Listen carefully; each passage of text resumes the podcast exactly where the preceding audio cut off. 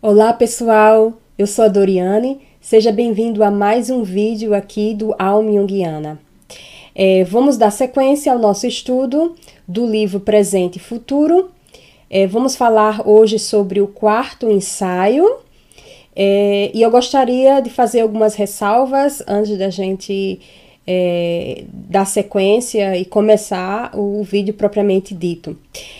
É, uma coisa que eu gostaria de deixar claro para vocês que quando a gente fala, vocês devem ter percebido nos, nos vídeos anteriores que Jung vai falar sobre a questão da religião e o que ele chama, quando ele fala sobre Deus. É, Jung ele não está preocupado na existência ou não metafísica de Deus, tá? da comprovação se Deus existe ou não existe. É, o foco de Jung é a questão psicológica, tá? A imagem de Deus, o impacto psicológico é, e, claro, para a vida do sujeito, é, essa imagem, a concepção de Deus né, na vida do indivíduo. É, então, é isso que eu gostaria de falar para vocês, é, o primeiro ponto. E o segundo é que esse estudo que nós estamos fazendo aqui, essa leitura, ela não tem a intenção de falar é, ponto por ponto, é, esgotar a temática e nem teria condições né, de, é, de esgotar o tema, de totalmente é, ter ali o estudo completo do livro, mas eu trago para vocês os principais pontos e tentar sempre fazer uma ligação um com o outro para que é, a gente entenda ali o pensamento de Jung e o que ele quer passar com essa obra. E essa obra Presente e Futuro ela é importantíssima, principalmente para quem está começando, porque é, tanto esse livro Presente e Futuro como também a prática da psicoterapia é, é, são, são obras, né, são livros do Jung que, que é muito, muito relevante para a compreensão né, de, das obras, das, do, do, pensamento de Jung, da psicologia analítica. Então, à medida que se vai estudando os textos e vai entendendo ali o, o, o que Jung está tentando transmitir, todo o estudo que ele realizou. Então, tem algumas. Uh, tem algumas obras, tem alguns livros e textos que, de início, né, para quem está começando, é muito, muito importante. Como também é, os fundamentos da psicologia analítica, né, que são os, as quatro, que são as cinco conferências, perdão, e também é, alguns textos, né, principalmente aquele que eu falei também sobre a consciência, o inconsciente e o processo de individuação. Então, é, o meu canal, quer dizer, a intenção, que assim, o foco do meu canal é para que para quem está começando se sentir motivado a continuar nos estudos, né? Continuar nos estudos.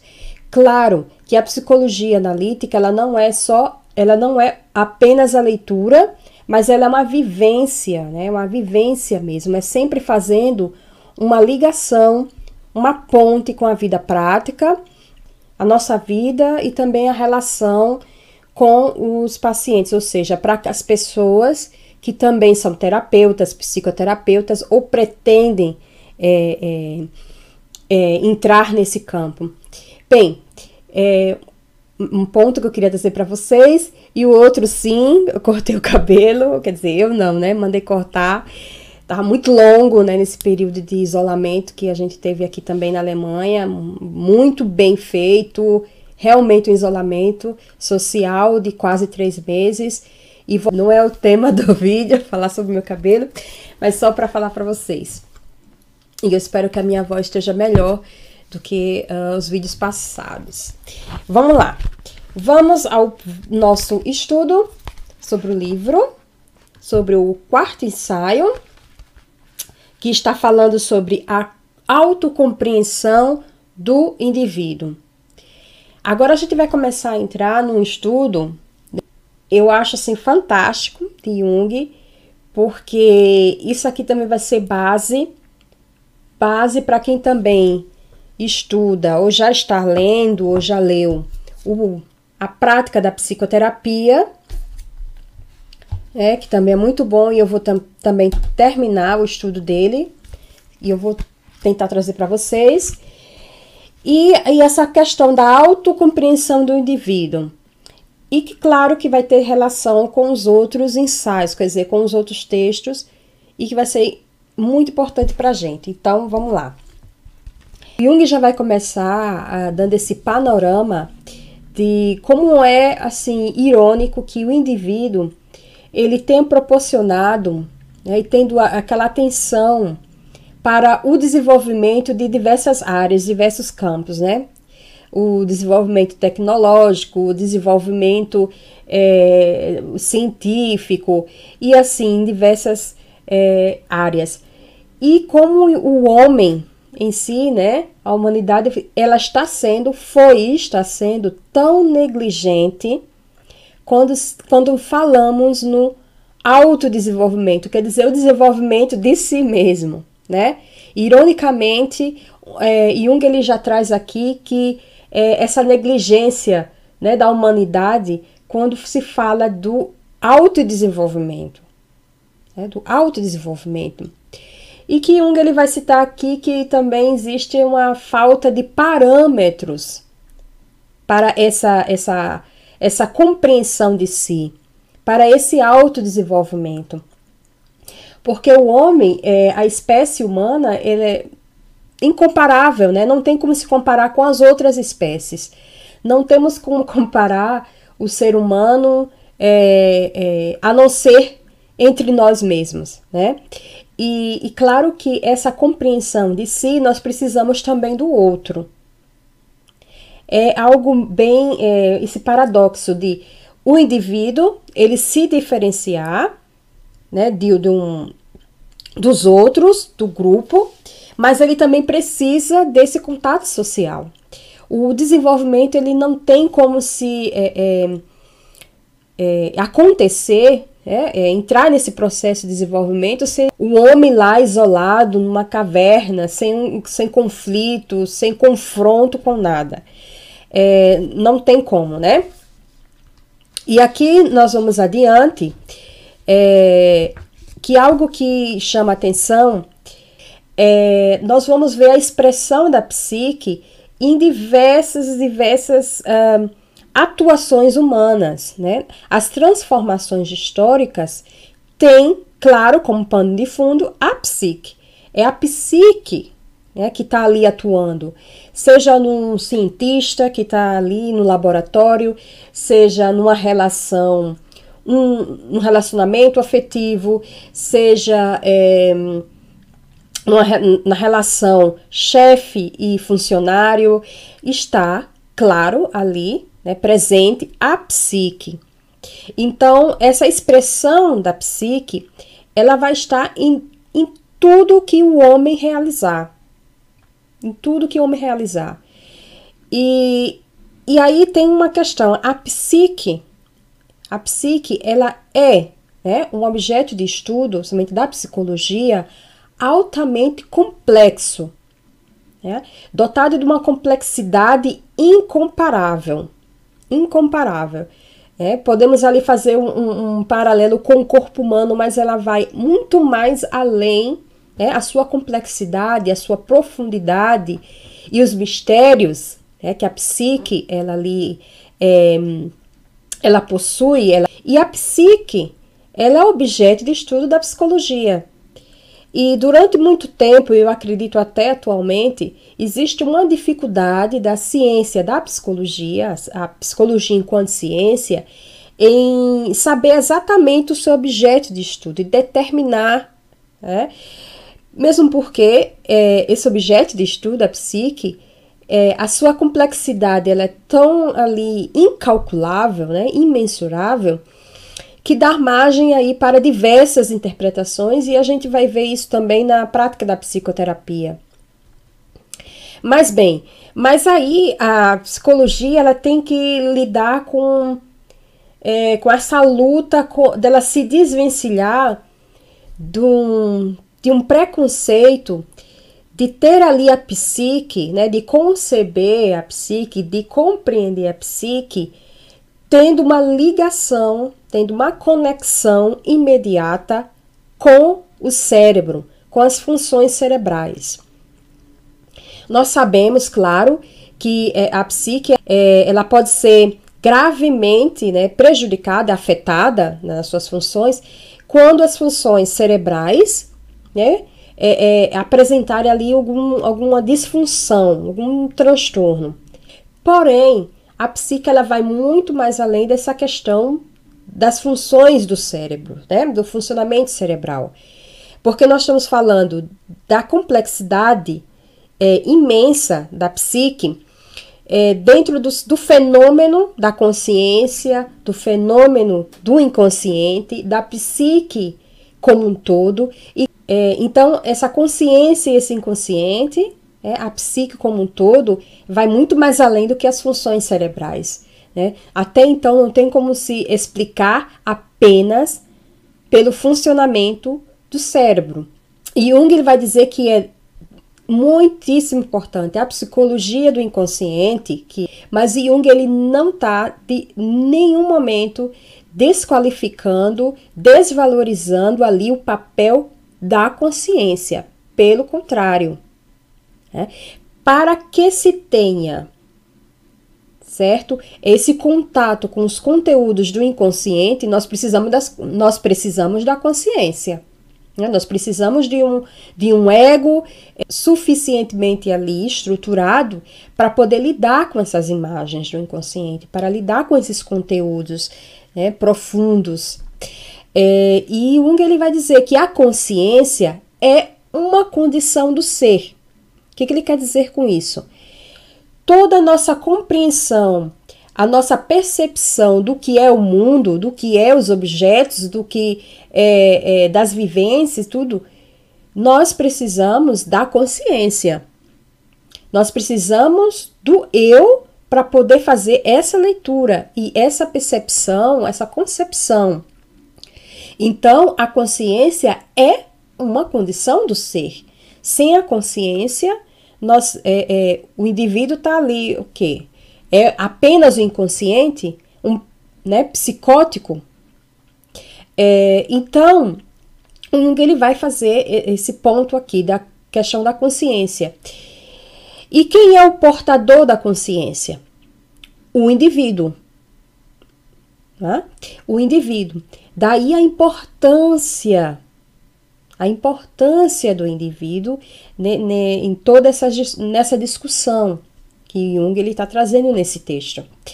É, se precisamos da consciência para entender, para interpretar, para compreender o mundo, e quem é o portador da consciência é o indivíduo, então o estudo né, dessa psique individual é importante.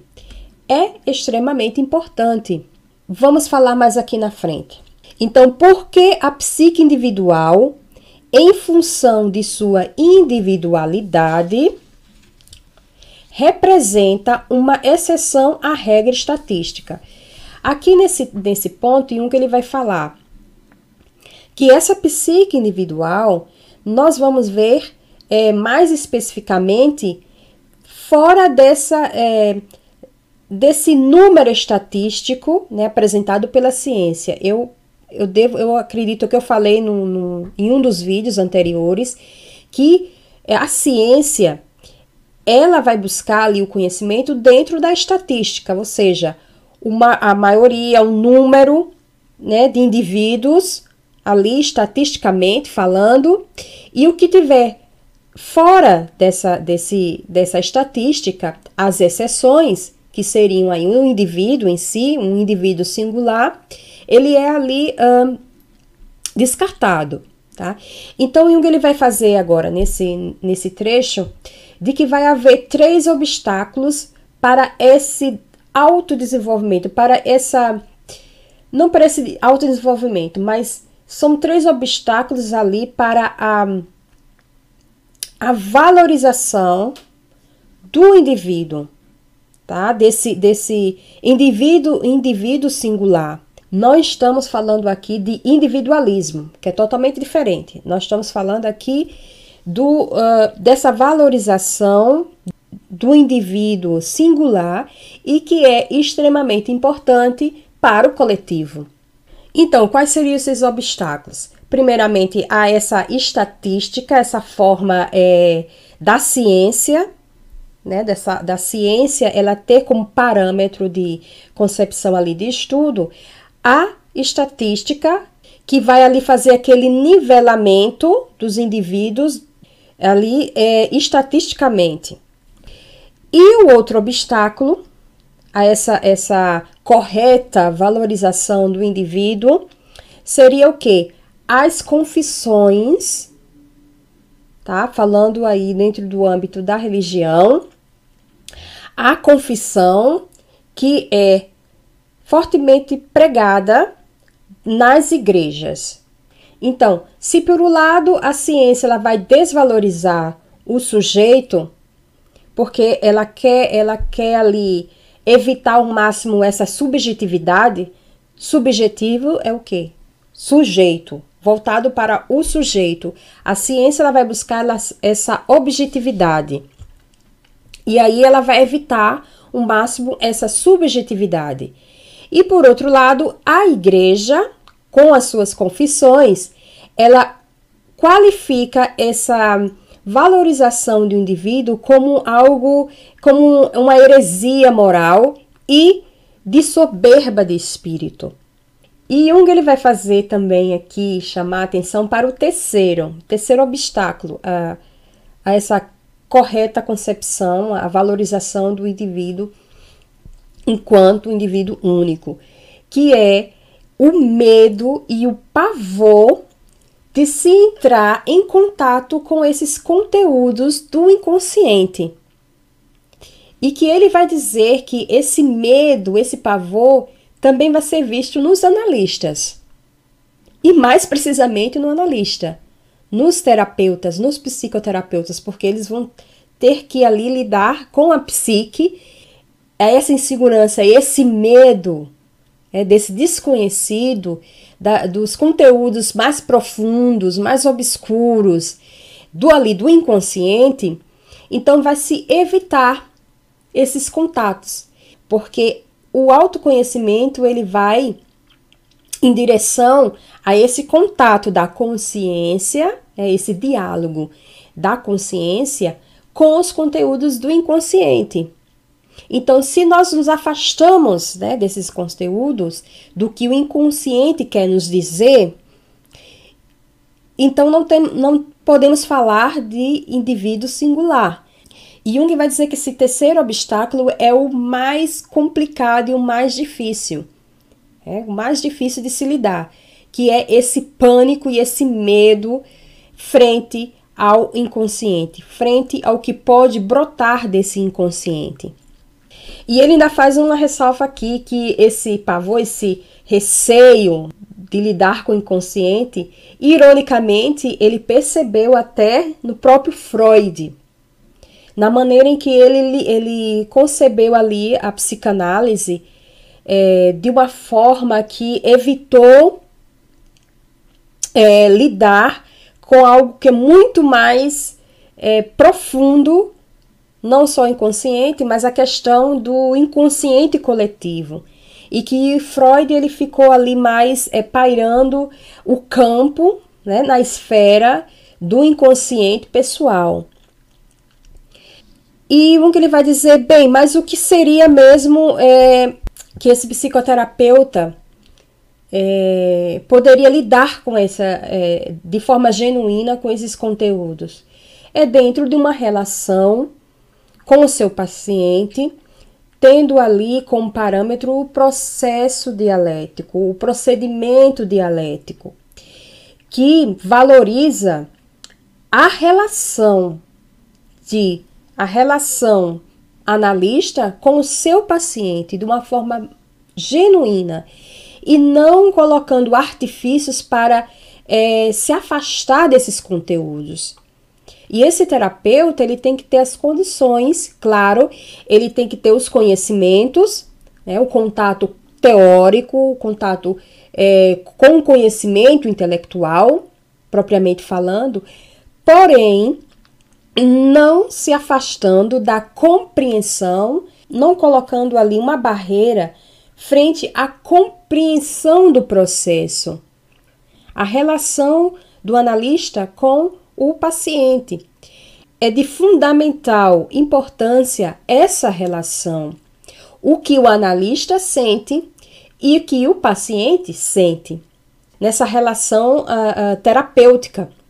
Ou seja, o que o analista sente como o, a contratransferência e que o paciente sente ali a transferência, falando ali em termos é, técnicos. Mas, é, muito mais do que os termos técnicos, é, nós estamos falando aqui de uma relação dialética em que um vai interferir, que vai ter ali o contato na psique do outro, que nós falamos aqui que é a relação dialética, de se lidar de uma forma genuína, de se ter contato ali com os processos psíquicos do paciente sem intervir de forma sugestiva e nem é, fazendo ali um caminho, né, é, é, desviando, né, colocando ali um caminho para desviar dos conteúdos da psique inconsciente do paciente e também de participar ativamente nesse processo e não estar distante neste processo de autoconhecimento, porque o analista ele também vai passar por mudanças nesta relação. E que nesse ambiente, nesse processo analítico, nessa relação psicoterapêutica, é, ele, esse, esse ambiente ele vai proporcionar ali para o paciente, pelo menos naquele momento, pelo menos uma vez, em que ele pode né, vir, esse, esse, esse, esse indivíduo único, singular, ele tem ali o direito de se manifestar, ele tem o direito de vir à tona. E para isso ele vai também precisar ali da psique do analista, que vai é, junto com ele nesse processo. É, e Jung ele vai dizer que é um processo bastante é, delicado, em que nem um paciente, nem um analista sabe de antemão o que vai acontecer. Então, é, é por isso que Jung ele coloca que esse procedimento dialético, essa relação dialética, é fundamental para essa autocompreensão. Então, nós vamos ficar por aqui. Aqui eu trouxe uma parte desse, desse ensaio, porque ele é, ele é um pouco comprido, né? ele é um pouco grande, mas que tem informações que são importantíssimas para a gente entender é, todo, até os outros vídeos que eu trouxe aqui para vocês, para a gente fazer uma reflexão, porque também é essa a minha intenção, daqui essas reflexões cheguem às pessoas que estão assistindo esse vídeo, a você, a vocês que estão assistindo esses vídeos, e que leiam, né, que, que leiam a, a, a, direto da fonte de Jung, que leiam os livros de Jung, é claro que nós temos aí é, grandes colaboradores, colaboradores de Jung, que também traz uma reflexão e também um apoio bastante significativo para que nós entendermos, para que compreendermos melhor o pensamento de Jung, que é claro que eu acredito que vocês também já conheçam, que é a Maria Luísa von Franz, e aqui na Europa ela é muito, mas muito bem respeitada, ela é muito respeitada. E quando nós estamos falando de Jung e tivemos ali uma certa dificuldade com alguns textos, é, é interessante também que podemos ler Maria Luísa von Franz. Mas a princípio eu estou trazendo esse texto para vocês e eu vou dar continuidade no próximo vídeo.